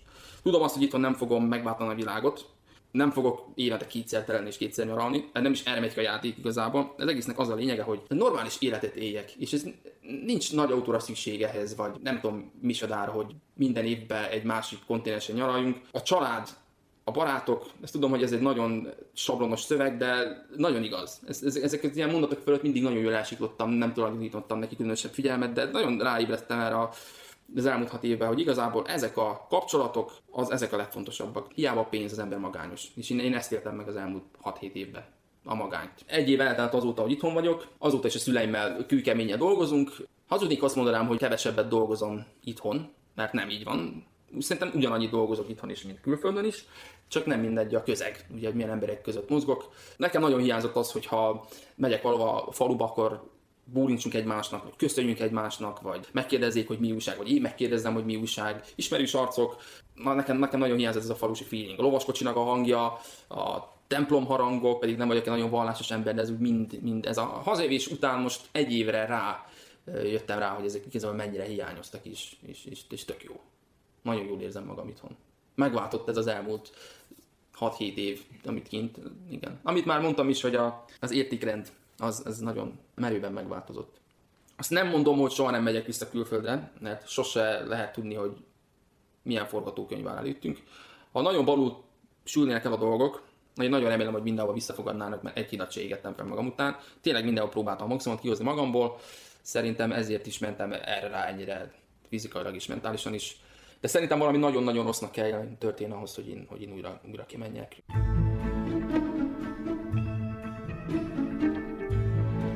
Tudatos vásárló Fogyasztóvédelmi percek az Újvidéki Rádióban, a Zentai Fogyasztóvédelmi Központ támogatásával. A fogyasztóvédelmi mellékletünkben a bolti termékek csomagolásáról és az árérték arányról beszél Szórát Ferenc, az Entai Fogyasztóvédelmi Központ munkatársa. Igazság szerint egyre több áru van becsomagolva, amit én igazság szerint nem is értek részben. Abból a szempontból érthető tudom én, hogy a vásárlás menetét próbálják gyorsabban lebonyolítatni, vagy segíteni a vásárlót, de amennyit ebben a dologban segít a vásárlónak, annyi kárt okozunk a különféle csomagolóanyagokkal együtt, amiből hát látjuk, hogy nincs elég, mert hogy már elértük azt nagyjából, hogy a fizetéskor a pénztárnál már kevesebb zacskó, vásárló zacskó fogy, amivel hazavisszük az árut, már most sokan készülnek, készülünk arra, hogy ha veszünk valamit, azt majd valamibe hazavisszük, de ugyanakkor rengeteg ezek a, most gondoljunk bele, hogy egy néha több ezer négyzetméteren fölli objektumok vannak, amiben rengeteg áru van. Ebben az rengeteg árunak, megmerem kockáztatni, 80-90%-a be van csomagolva, Na most tudom én, hogy a konzervdoboz régen is konzervdoboz volt, azt is tudom, hogy bizonyos dolgokat a tejet is valamibe bele kell rakni. De hozzáteszem, hogy én nem vagyok benne biztos, hogy az a rengeteg előre csomagolt, például főleg az élelmiszereknél a 100 g-os 228 fajta fölvágottnak a 100 g-os csomagolása, ettől mitől leszünk előbb? Hogy a kevesebbet kell sorbálni a húsáru pultnál esetleg, akkor igen. De hogy ez nem igaz, hogy ez mindent megold, mert ezt a csomagolóanyagot haza fogjuk vinni, és ezt a csomagolóanyagot aztán végképp nem tudjuk mire használni. Ez biztos, hogy a szemétbe köt ki, még csak újra földolgozás szempontjából csak akkor lehetne értelmes, hogyha tényleg már ott tartanánk, hogy valamilyen módon szét tudnánk már válogatni ezt a, ezt a valamit, mármint a csomagolóanyagra gondolok, de ez nem áll fenn. Na most ez az egyik része csak a dolognak. Van egy másik oldala, amit őszinték legyünk már évekkel ezelőtt is beszéltünk, fejtegettünk, de ahogy én öt évvel ezelőtt meglátva az első, mit tudom én, már nem 500 grammos fölvágott rudat, mert úgy kezdődött tulajdonképpen, hogy a fölvágott rudat elkezdték, hogy akkor most nem lesz az a nagy rút, hanem lesz ilyen 500 grammos rudakat, kezdtünk vásárolni, amiből később lett 400 grammos rúd, aztán azt hiszem most már 330 grammnál tartunk, és nem ez a bajom, nem ez a probléma csak, hogy ez kisebb lett, hanem az a probléma, hogy rengeteg olyan csomagolás készül, aminek most már a súlyát nem tudjuk követni az árakhoz képest. Olyan extrém súlyok jelennek meg, mert az 500 g-os dolog, az lett ugye már mondtuk 400 meg 330, de most akkor sorolhatjuk a rengeteg a tejet úgy kezdtük, hogy két, a nagy csomagolás az két liter volt. Aztán lett másfél liter, aztán egyszer csak meglátom, hogy azt írja hogy 1450 milliliter. Én beszélgetés közben itt nálunk is, a Fogyasztóvédelmi Központban is társaimmal beszélgetve mondtam, fiúk, gyerekek, itt figyeljetek meg, nem sokára ezred gram súlyokat fogunk látni a csomagoláson, amit egyébként két oknál fogva nem tudunk mire, mit kezdeni, nem tudunk vele mit kezdeni. Egyrészt nem tudjuk lerendezni a súlyát. Bíznunk kell abban, hogy az tényleg annyi. Ez az egyik. A másik, hogy nem tudjuk követni az árát. Kilóhoz, literhez képest. Így van. Ha van összehasonlítási alapunk egy-egy termelő között, ha most maradjunk a tejnél, ha öt fajta gyártónak a teje van a, a hűtőpultba, vagy a sorba, akkor nem tudom összehasonlítani, már képtelen vagyok, pedig nem akarok dicsekedni, de elég jó fejszámoló vagyok, egy picit eléggé össze tudom mérni a kettő között, de ezt már képtelenség, és akkor most már nem 1450, á, már most 1436 ml tej van, a 45 g-os pástétom, a 0,33 liter ásványvíz, ami majd csak lesz lehet, hogy 0,33,8 is lesz már ilyen is, a mézek, a mindenféle ilyen becsomagolt dolog, előre csomagolt, már ilyen extrém súlyokat kap.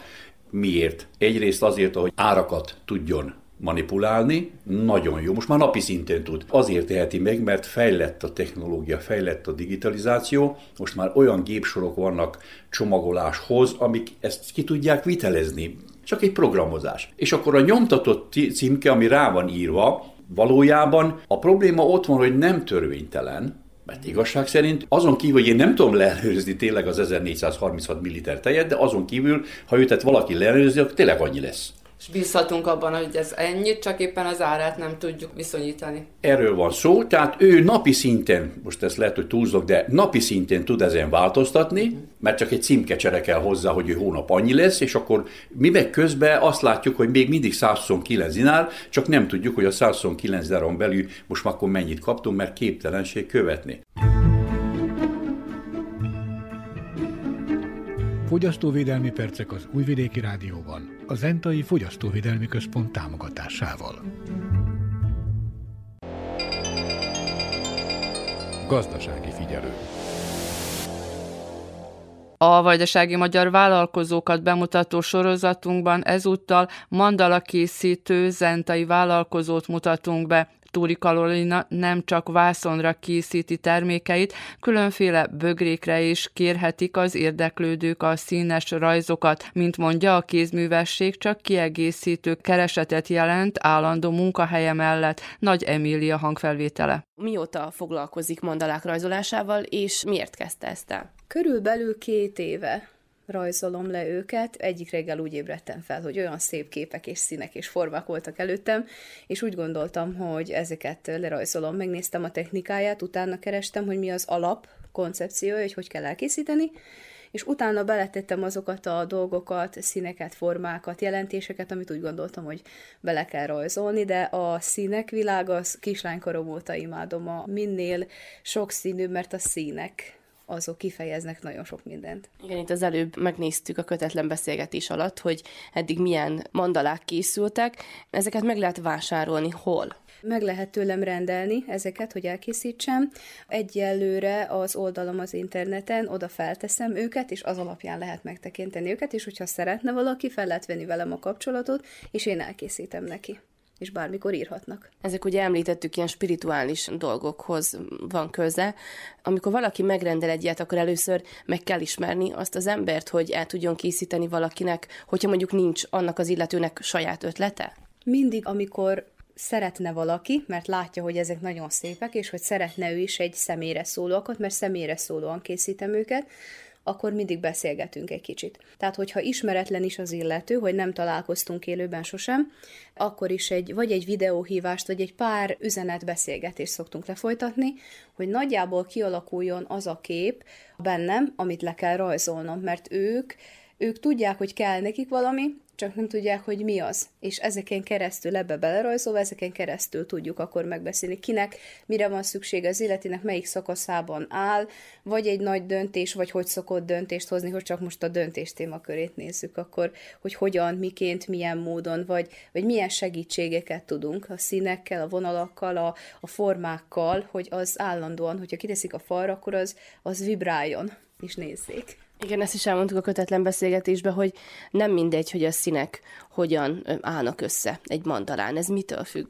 mindig attól függ, hogy az illetőnek mire van szüksége. Hogyha csak egy példát nézünk, egy olyan hölgy, aki nagyon érzelmes, lelkesítő, nagyon energiadús hölgy, viszont vannak olyan problémái, amikkel nem tud megküzdeni, legyen az egy szerette elengedése például, vagy egy, vagy egy traumatikus élmény feldolgozása, akkor az azokhoz kapcsolódó színeket, amiket a lelki oldalról meg lehet vizsgálni a csakrák rendszer alapján, és akkor megnézzük, hogy mi az, ami ahonnan szüksége van, mert mindegyik ilyen energiaközpontunknak van üzenete számunkra, és megvan, hogy melyiknél lehet ilyen zavar. Tehát a beszélgetésből és a megfelelő kérdéseket, ha felteszem, akkor rögtön látszik, hogy melyik az, ami, és mondjuk, ha csak egyet említek, hogy a gyökércsakrát nézzük, ami legalul van, a legelső, az egy vörös szín. Na most akkor, hogyha ebben van valami probléma, akkor a vörös színt próbálom dominánsan beletenni a rajzba, hogy anélkül, hogy esetleg ő nem is nagyon érti, hogy miről van szó, de a szín alapján a lelke, a szíve mindig felismeri, hogy mi a dolga ezzel. És általában kik keresik meg, kik vásárolnak ilyen mandalákat? Nők, férfiak, esetleg idősebbek, vagy a középkorosztály, hogyha ezt így le lehet bontani? Hát minden korosztály igazából. Tehát, hogyha be kellene mondjuk úgy sorolni, akkor legyen úgy, hogy 18-20 éves kor fölött, és akkor itt mehetünk egészen végtelenig. Tehát, hogy nincs, nincs, mert megvan, hogy ki és mikor érett arra rá, hogy esetleg egy kicsit jobban azzal is foglalkozzon, törődjön magával, a lelkével, hogy mi az, ami esetleg ott van, vagy egyáltalán tudatosítsa azt, hogy ő neki valami olyan dolog van, amivel nem tud megküzdeni, mert néha az a nehéz, hogy magunk előtt beismerjük, hogy gond van, utána már szinte lehetőségek tárháza van arra, hogy kit hogyan, miként lehet elérni. Tehát van, aki ásványkarkötőket készít, van, aki fával, fára marja rá az alakzatokat, vannak, akik ilyen orgonitokat készítenek, én rajzolok, tehát, hogy van lehetőség, csupán itt mindig belül kezdődik el a folyamat, úgyhogy akár idős, akár fiatal, középkorosztály, aki megérik arra a pillanatra, hogy rákérdezzen, hogy mi a véleménye erről, onnantól kezdve már tudunk dolgozni ezzel. És aki ajándékba szeretné valakinek, ott mondjuk egy talán egy kicsit nehezebb dolog van, mert nyilván titokba akarja tartani az a valaki, de mégis, hogy a rajz szempontjából mégis fontos ismerni azt, aki lesz a rajz. Ebben az esetben, mert ilyen is volt, így az elmúlt két évben házassági fordulóra kértek tőlem egyet, de nem akart elmondani az onoka, hogy ő ezt szeretné, hogyha én megrajzoljam. És ilyen esetben mindig kérek egy fényképet arról, akinek készül. Tehát általában vagy családtagnak, vagy barátnak készítetik, akkor arról fényképet kérek. És akkor a fényképet nézve az alapján, ahogyan a fénykép elkészült, a testbeszédük, a, az arcuk, a maga a helyszín, meg ugye mivel rokon, így fel tudok annak is tenni pár kérdést, és utána pedig megpróbálok hallgatni a belsőmre, hogy mi az, amire esetleg szükség lehet, és egy szolid mandala készült, mert egy 35 éves házassági fordulóról volt szó, ha jól emlékszem, és abban biztos voltam, hogy galambokat kell rajzolnom a közepébe, és egy nagy kék, kék szírmú virágnak a közepébe két galamb került, és a két galamb pedig fogta a rózsaszállat. Tehát, hogy Megoldható így is, vagy úgy is a történet. Még hogyha meglepetés, akkor is meg lehet. Az esetleg egy kicsit több időbe telik, de megoldható. És most azon az egyértelmű szimbólumon kívül, amit a galamb jelképez, ebbe a világban mit, mit jelképez még, illetve maga a kék szín? A kék szín az a leginkább a vizet Hogyha kék színre gondolunk, akkor mindig az óceánok, a tengerek és a víz jut eszünkbe. Még inkább egy kicsit lefejtve történetet, a kék szín, mint víz, mint női minőség, mint női érzelmek, és a nőknek ez a sokszínűsége. Ha még inkább lefejtjük, mélyebbre megyünk egy kicsit, akkor a torok csakrához van köze, mert ezek az energiaközpontok amilyen gyorsan forognak, ha elképzeljük, hogy forognak, megvan, hogy milyen vibrációjuk van. És azt, hogyha érzékelni kellene, akkor a, a színek alapján tudjuk behatárolni. Tehát egészen onnantól, hogy van a galambok körül egy kék motívum, onnantól kezdve már lehet tudni, hogy ez a két ember egy dolgot szeretne, mivel egy rózsaszálat fognak. Azonban, ami körülveszi őket, ami alapján működik egy hosszú kapcsolat, és ami a legfontosabb ebben a történetben, a kommunikáció ha levezetjük a kék szint a női minőségtől a torokcsakráig, a torkunk, amivel kifejezzük magunkat, és hogyha ha a férfi, ha a nő ebben a kapcsolatban ki tudja fejezni magát, teljes mértékben, legyen az jó-rossz dolog, akkor tud működni ez a rendszer. És itt a kék köré azt hiszem utána lila és rózsaszín történet ment, ami pedig már ugyanúgy női jelen, mint rózsaszín szín, de ugyanúgy a szeretet. A lila az a koronacsakránk jelképe, szóval mindaz, amit esetleg tudunk, mint tudásunk, vagy úgy érzünk, hogy megérzésünk van, az mind azon keresztül működik, és igazából ez a két ember, hogyha ezt a mandalát nézzük, mindene nagyon jól működik, és tudnak együtt működni a kifejezéseik alapján, hogy beszélnek egymással is, de beszélnek saját magukról is. Itt ezeket a mandalákat egyedül készíti, ugye? Tehát ez abszolút egyedüli vállalkozás, úgymond egyéni. Igen, igen, igen. Nem szokványos mandala, mert általában nem túl sok motivumot tesznek bele, nagyon sok forma, vonal, mindenféle van benne.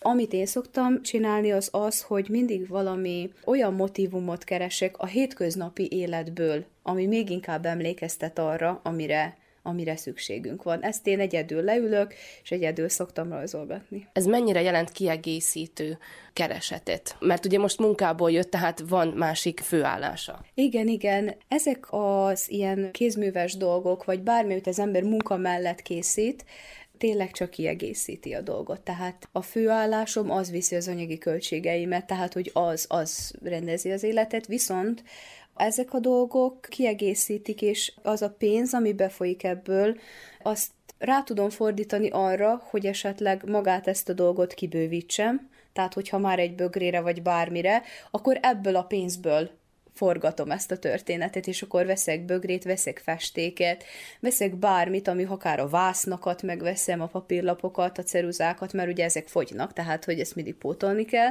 de ilyen formán hatalmas kiegészítés, hogy ebbe így bele tudom forgatni, és utána, hogyha még marad is, akkor pedig ki tudom bővíteni mással, tehát itt szerintem páran vannak emberek, akik még tanfolyamokat is, valamit még pluszban el tudnak abból végezni, amit így egy kicsit így, így, így összekeresnek. Igen, akkor most mondjuk el, itt említettük a bögrét, a vásznat, pontosan, hogy mi kapható, mit lehet vásárolni, tehát nem csak papírlapra rajzolt mandalát, ha jól értem, és hogy mik a nyersanyagok, amiket biztosítani kell. Semmit sem kell igazából hozzá, tehát elég a megrendelés, a már említett befolyó pénzösszegből én megveszem a, a papírlapot, a vásznat is, vagy a bögrét is.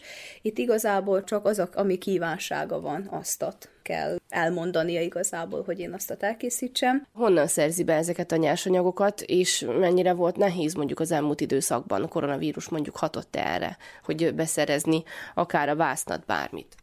Egyáltalán nem volt nehéz, tehát ezt az írószerboltban be tudok bármit szerezni. Itt Zentán van két olyan üzlet is, ahol pasztelszíneseket, különböző színes ceruzákat, vásznakat, akrilfestékeket, ecseteket, oldószereket is be tudok, ami esetleg, ha gondot jelenthet, hogy még több színt, vagy valami mást, hogy megvegyek, akkor online térben megpróbálom megkeresni, és kipostáztatom. Tehát a bögrékre néha, ha olyan a bögre minősége, akkor lakot megfestem, kisütöm, és utána teszek rá egy réteg lakot a bögre minőségétől függően, és ezt a lakot így Szerbiában egy-két üzletben így meg tudom vásárolni, úgyhogy igazából nem, sőt, ez a fajta munka kivett abból a világból, a, a vírusos, covidos világból, mert nyugodtan lerajzolva, és megvan a cél, megvan a pont, oda ráfókuszálunk, és hogy azzal dolgozok, és akkor nem sok minden máson töröm az agyamat, amin, amire viszont nincs kihatásom, de ezekre a munkákra van, mert megkérnek, és akkor megcsinálom. Igen, ez volt a másik kérdés, hogy akkor mutassuk be a kínálatot, mit lehet a, ezen az online téren belül vásárolni. Ami elérhető papírra, rajzolt mandalák. Ha lehetőség van rá, akkor megvásárolom hozzá a keretet, és akkor beleteszem keretbe, és mint falra felakasztható képet lehet, lehet álló és fekvőt is. Ugyanúgy vásznat, mint festményt is lehet kérni, hogy magát a pöttyözött mandalákat vagy képeket, azt a vászonra fessem rá, illetve bögrék, kistálkák is kaphatók, amik a mindennapi használatra alkalmasak, mert miután megvan a tál vagy a bögre, akkor utána a festékre jó rászárad, akkor én azt a kisütöm a, úgymond a lernibe. És akkor aztán az ugyanúgy mosogatható, ehető, tehát forrót is lehet beletenni, hideget is, tehát hogy nem probléma, amit nem szeretnek, az a mosogatógép, tehát azt próbálom mindig mondani, hogy azt kerüljük el, hogy kézi mosogatás legyen, mert néhányra tettem lakot, de néhányra nem. Úgyhogy jelenleg ezek azok, amik leginkább elérhetőek, én nálam így az oldal alapján, ami egy nagyobb munkám, és a mandalák vezettek rá erre a dologra, hogy az életünkben hasznos és ilyen fontos információkat, tanácsokat, amik lehetnek, ezeket mind összefoglaltam kártyákba. És én ezeken dolgozom most egy úgynevezett forrás kártyán, ami 46 lapos, és igazából egy évig rajzolgattam őket, és most egy számítógépes szerkesztőnél vannak, szóval, és utána, ha elkészül, meg lesz a kis könyv is hozzá, utána igazából az oldalon keresztül, aki úgy érzi, hogy ő neki ez számíthat, vagy, vagy, vagy jelenthet bármit, vagy segíthet a mindennapi életében, akkor ez is elérhető lesz majd. Utazunk és utazzunk, Vajdaságban és a világban az Újvidéki Rádió turisztikai rovata. Az idegenforgalmi mellékletben a vajdasági épített örökséget bemutató sorozatunkban ezúttal az Óbecsei alsóvárosi templomba kalauzoljuk hallgatóinkat. 120 évvel ezelőtt vetődött fel a templomépítés gondolata és szükségessége, majd öt évvel később már adakozásból felépítették, illetve fel is szentelték a Szent Antal templomot. Most újabb tatarozásra kerül sor, mondja Pósa László plébános. Itt most a Pádőe Szent Antal templomban vagyunk, itt Pecsén úgy mondjuk, hogy az alsóvárosi plébánia templom. A maga a plébánia alapítása 1894-ben volt, akkoriban csak belvároson volt templom. Itt erre felé terjedt a város, ezen a részen ez egy ilyen füves terep volt, és akkor itt építkeztek, és akkor ide kellett egy új plébánia, vagyis egy új templom. Az alapítás, hogy mondtam, 1894-ben volt, Magára a templom építése tíz évvel később került sor, természetesen erre föl kellett készülni. Mekkora volt akkor a közösség? Szerintem több ezres volt, négy-öt ezer biztos volt, mert későbbiekben is ennyi létszámot mutatott a, a fölmérés az adatok szerint, és ezért kellett ennyi embernek új templom, meg hát a távolság is természetesen, hogy a belváros az innét messze volt. Ahogy mondtam, 1904-ben kezdték építeni, két év kellett, mire fölépült ez a templom. Az első plébános volt gyakorlatilag a templomépítő is? Igen, Kovács Huszka Ferenc volt, ő volt az építő, építés elindítója. A tervezők azok magyarországiak voltak, akkoriban még osztrák-magyar monarchia volt, és egy ilyen érdekes építészeti stílus van itten. Például az, ami ennek a templomnak egy külön jellegzetessége, hogy a tartószlopok kívül vannak, még a legtöbb templomban belül vannak, és ezért, ami amikor ide belép a ember, akkor egy nagy teret lát. Tágas tér Tágas tér, és sokkal nagyobbnak tűnik, mint amilyen. Például a belvárosi templomban, vagy más nem belül vannak az oszlopok, jóval kisebbnek tűnik, pedig ugyanakkorák. Akkoriban nagyjából méretében egy-két méter szélesség és hosszúság eltéréssel, de nagyjából ugyanakkor a templomok épültek. Igen, igen. Tehát ez a, ezek a méretek itt most azt hiszem, hogy 60 méter hosszú és 20 méter széles, tehát ezek a méretek voltak voltak, és nagyjából ezekben a tiszementi városokban ilyen templomok épültek, Adán, Péter révén, Földváron is, és mondom, ezért érdekes. A, amit mondtam a stílusára, az jellemző, akkor eklektika volt az a 20. század elején, tehát nincs egy meghatározott stílusa, azonban mégis egy nagyon jellegzetes építmény, mert például a magassága rendkívüli, úgyhogy ez egy olyan templom, ami, ahol sok fény van, például az ablakok keletről indulnak, és délen vannak az ablakok, ahogy föl kell a nap, egészen estig besüt a nap. Tehát ez mindig világos templom, aztán nagyon meleg templom. Még télen is, ha besüt a nap, akkor is érezhető a melegség, nyáron pedig különösen meleg, de nem túl meleg, mert a, falak vékonyak, és, és emiatt valahogy nem tudom miért, de annyira nem melegszik persze. Valószínűleg a magasság okozza, mert rendkívül magas. Maradjunk akkor az ablakoknál, a megvilágításnál. A, akkoriban nem vitt vitrázs stílusú ablakokat raktak be, vagy ezek később sérültek meg, mert ugye azért az oltárnál látjuk, hogy színesek az üvegek. Eredetileg mindig sima üveggel kezdték, mert az ablakoknak az, hogy vitrázs legyen, vagy sokszínű legyen, oda mindig kellett valaki, aki adományozó. a adományozó. Itt nem volt ilyen, és akkor egyszerű megoldás lettek, az oltár fölött vannak sárga, meg más színű betétek az ablakkeretekben, még délen egész egészen simák, átlátszók az üvegek. Erre még nem került sor, hogy ezen javítsunk, pedig terve vettük, hogy majd egyszer itt is lesznek esetleg vitrázsok. Ez a templom akkoriban talán kicsit szokatlan módon, de kezdeményezéssel és adományokból épült. Kellett hozzá egy házi és állami segítség, tehát volt olyan, de adományok de akkor is voltak. is volt erre törvény, hogy Igen. a igen, akkoriban ez egy szabályos út volt, hogy az egyház is megadja maga támogatását, az állam is, az osztrák-magyar monarchiában ez magától, de akkor is volt adakozás, nekünk vannak adataink, hogy milyen sokan adakoztak. Természetesen az adakozás az, az körülbelül maximum egy harmadát fedi a, a kiadásoknak. Induljunk el a főbejárattól, és hát ugye említette a magasságát, orgonája is van, tehát ha elindulunk a főbejárattól, mit látunk? Belépünk, mindjárt szembe kerülünk a főoltárral. Ennek a nagyon különleges ez a főoltár, egy hatalmas nagy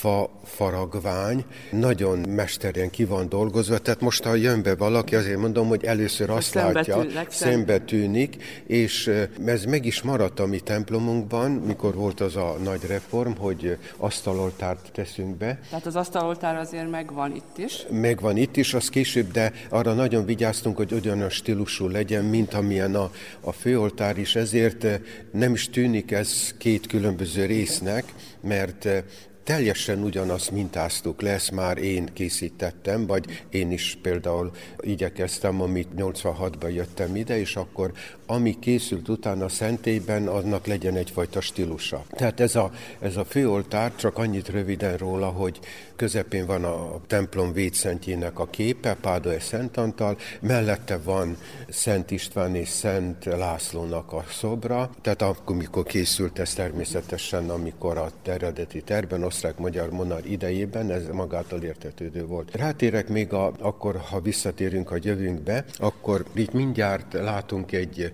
befogadó kis részt, ahol a kórus alatti rész van, ami most mutatja, hogy ez egy eklektikus stílus, mert az oszlopfők, ezek a virágos oszlopfők, ami a, a görög építészetből van, egyáltalán nem illik bele, és csak itt van ebben a részben, nem zavaró egyáltalán, sőt egy különlegessége neki, ennek a résznek. Itt, itt található mindjárt a Lurdi Szüzanya barlangja, itt igazi barlangot tudunk kialakítani, és akkor itt utána, ha megyünk tovább, akkor itt a középső részben négy padsort láthatunk. Ez mutatja, hogy ennek a ennek a hívő közösségnek, hát körülbelül ezer ember fél be, és ezekben a padokban mondjuk 4-500 ember is el tud férni, tehát ez mindig tele volt régebben, most is elég látogatott a templom, annak ellenére, hogy sok felé üresedés van itt is. Remélem még mindig a vasárnaponként nagyjából megtelnek a padok, természetesen megritkulva. Aztán ennek a amik a még különlegessége a mi templomunknak, hogy vannak mellékoltárok, és ugyanaz stílusban készültek, mint a főoltár. Itten... És ezek is eredetiek? Eredetiek, igen, egy időben készültek, ugyanannak a mesternek a, a műve. Festmények azok már különbözők, mert például az egyik helyen a bal oldalon van Árpád Szent Erzsébet képe, a másik oldalon pedig a gyermek Jézus tartó szüzanya képe. Szerintem ez a, ennek a templomnak a legértékesebb képe, ez egy eredeti festőművésznek a, a műve, aki többfelé dolgozott itt a Tisza melléken, és Magyarországon is, és az egészen az ő stílusára jellemző, bárhol látunk ilyen képeket, az felismerő. Tehát ez eredeti, ez szerintem az egyetlen, ami eredeti, a többi az már másolat, míg a főoltár kép is eredeti azzal, hogy azt javítgatták, toldozgatták, úgyhogy valójában a főoltár az két festőművésznek a műve, mert az arányok nem egyformák. Az alsó részen nagyobbak az emberek, emberfej, mint a felső részen. Mint hogyha háttérben lenne a felső része. Igen, kicsit. úgy van, úgy van. Tehát ez a, ennek a templomnak akkor nagyon értékes a szószék, ami szintén ebben a stílusban van. Itt van az összhang ebben a főoltár, akkor a két mellékortár és a szószék, ami egy nagyon pazar kidolgozású, sok hiszennek a képe van a, a szószéken. Akkoriban szükség volt rá, mert nem volt kihangosítás, én magam is használtam 99 mikor nem volt áram, és rendkívül jó betölti onnit a templomot a hang. Nem visszhangzik, de az egész térben Igen, hallani. és mindenütt hallható, különben rendkívül jó az akusztikája, uh-huh. ha kóruson akár beszélnek, és az templomban hallható, ha szentélyben beszélünk uh-huh. az egész. Tehát jó az akusztikája a templomnak. Hogyha már a mintázatnál tartunk, akkor hogyha fölnézünk a mennyezetre és a falak díszítésére, az is összhangban van a mintázatokkal, az összmintázattal. Ez is eredeti festés, vagy eredeti mintázat? Eredeti, igen. Azzal, hogy ez most nagyon megkapott, mert 66-ban ledőlt a tornyunk, és akkor megsérült a, a tetőzet, amit azóta sem tudtunk igazán kiheverni, és sokszor beázott a templom, úgyhogy nagyon sok felé volt a beázás, ami látható is, ha valaki bejön a mennyezeten, sok felé hiányzik a, a malter, ami leesett a beázás következtében, akkor oldalt is felé voltak beázások. Tehát az, ami akkor történt, annak a következményét viseltük több évtizeden keresztül. Talán most jutunk el odáig, hogy egy-két év mégis akkor teljesen rendbe hozunk mindent, akár a tetőzetet, vagy itt a mennyezetet, és egy újrafestés készül, ami megőrzi ezt a stílust. Kár volna, úgy voltam én, amikor terveztük az újrafestést, hogy változtassunk rajta. Egyébként a törvény szabályozza, hogy a, templomok műemlékvédelmi épületek, vagy csak a, a régebbi templomok, a száz évvel, tehát ez is több mint száz éves templom. Több mint száz éves templom is műemléknek számít. Különösebb követelmény nincs a műemlék. Itt nem volt akadály, mert mindent megőriztünk, minden javításnál úgy, hogy volt. Különösen érdekes a, a torony, ami ledőlt 66-ban, amikor újraépítettük 86-ban, megtaláltuk pontosan az eredeti előtt, és pontosan ugyanúgy készült el. Tehát ezen a templomon... Nagyon magas egyébként a torony. 60 méter, igen, 60 méter az egész torony magasság, tehát rendkívüli magasság, főleg ha, ha valaki fölmegy oda, akkor szinte szédül a magasságtól. Van arra lehetőség fölmenni, hogyha valaki szeretne? Hát igen, jó följáratunk van, de csak kivételes esetben engedünk fel, vagy vezetünk fel valakit. Hogyha már fölfelé nézünk, a főbejárat fölött a kóruson van orgona, működik-e? Hát nem működik, tönkrement az orgona már régen. Én magam nem tudom, mi volt a baj. Amikor 86-ban átjöttem a plébániát, már akkor nem volt használható. Most jelenleg csak egy kis harmóniumunk van, és készülünk egy egészen új villanyorgonát uh-huh. vásárolni. Mihelyt befejezzük a templomfestés, amire valószínűleg jövőre kerül sor, utána, utána az lesz az utolsó vállalkozásunk, hogy egy új, ennek a templom méretén megfelelő orgonát, új villanorgonát szerezünk be. Van arra lehetőség, hogyha valaki akár hívőként, akár turistaként, látogatóként bejönne a templomba, ugye a plébánia is itt van, templomkert is van, van-e arra lehetőség, hogy akár látogatóként valaki bejöjjön a templomba? Sokan jönnek. Nem csak alkalmanként, amikor valamilyen rendezvényük van. Igen, sokan jönnek, általában nyitva van a főbejárat, tehát be is tudnak jönni, a, itt egy részt az első részbe. Aztán a templom udvar udvarunk is nagyon szépen kialakult, parkszerűnek nézve sokan oda is jönnek, de ha külön valaki jelentkezik, akkor pedig be is engedjük, és tölthet itt egy kis időt, körülnézhet, úgyhogy van erre lehetőség. A főbejáratnál szobor is van. Igen, két kívülről. szobor van, kívülről az egyik a a szűzanya szobor, amit sikerült szépen karbantartanunk, a másik pedig egy feszület, amit nemrég újítottunk meg, úgyhogy mind a kettő egy méltó előteret ad a templomnak, ami egy különben szép tér, úgyhogy itt kívülről nagyon rendezett a templomunk, tehát... Csak akkor belső tér rendezésre marad. Igen. Szükségszerű volt, hogy kívülről kezdjük a torony miatt, meg a tetőzet, meg a csatornázás, meg a falak is, akkor, ahogy említettem, 86-os évet, akkor már romos állapotban volt kívülről az épület a beázások miatt, meg hát hosszú éveken keresztül nem volt itt komoly befektetés. Második világháború után nem volt nagy lehetőség egy nagyobb vállalkozásra. Akkor kezdtük, persze kaptunk külön támogatást, segít annak, úgy hívek is adakoztak, de ennek a támogatásnak köszönhetően tudtuk teljesen megújítani kívülről, aztán indult belülről fokozatosan, mert itt is sok, sok változás történt belülről, ahhoz képest, ami korábban volt. Az Újvidéki Rádió heti gazdasági figyelőjét hallgatták, amelyben a gazdasági és idegenforgalmi titkárság legújabb pályázatait ismertettük. Bemutattunk egy muzsiai fiatalt, aki nemzetközi multicégeknél dolgozik, és egy olyan fiatalt is, aki viszont a külföldi munkavállalás után hazajött.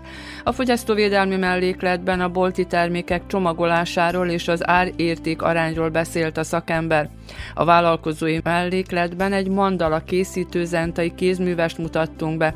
Az idegenforgalmi mellékletben pedig az Óbecsei alsóvárosi templomba kalauzoltuk hallgatóinkat. A munkatársak Nagy Emília Konyakovácsot, Ilja Verica Polyákovics, Gorán Mávics és Mladen Bránkovics nevében Hegedűs Erika köszöni meg hallgatóink figyelmét. A heti gazdasági figyelővel a jövő héten a szokásos időben, kedden délelőtt a 10, és az esti ismétlésben a 8 órai hírek után jelentkezünk ismét. Műsorunk visszahallgatható az rtv.rs.hu honlapon, a hangtárban, a heti gazdasági figyelő cím alatt. Mit leszünk? Remélem önök is.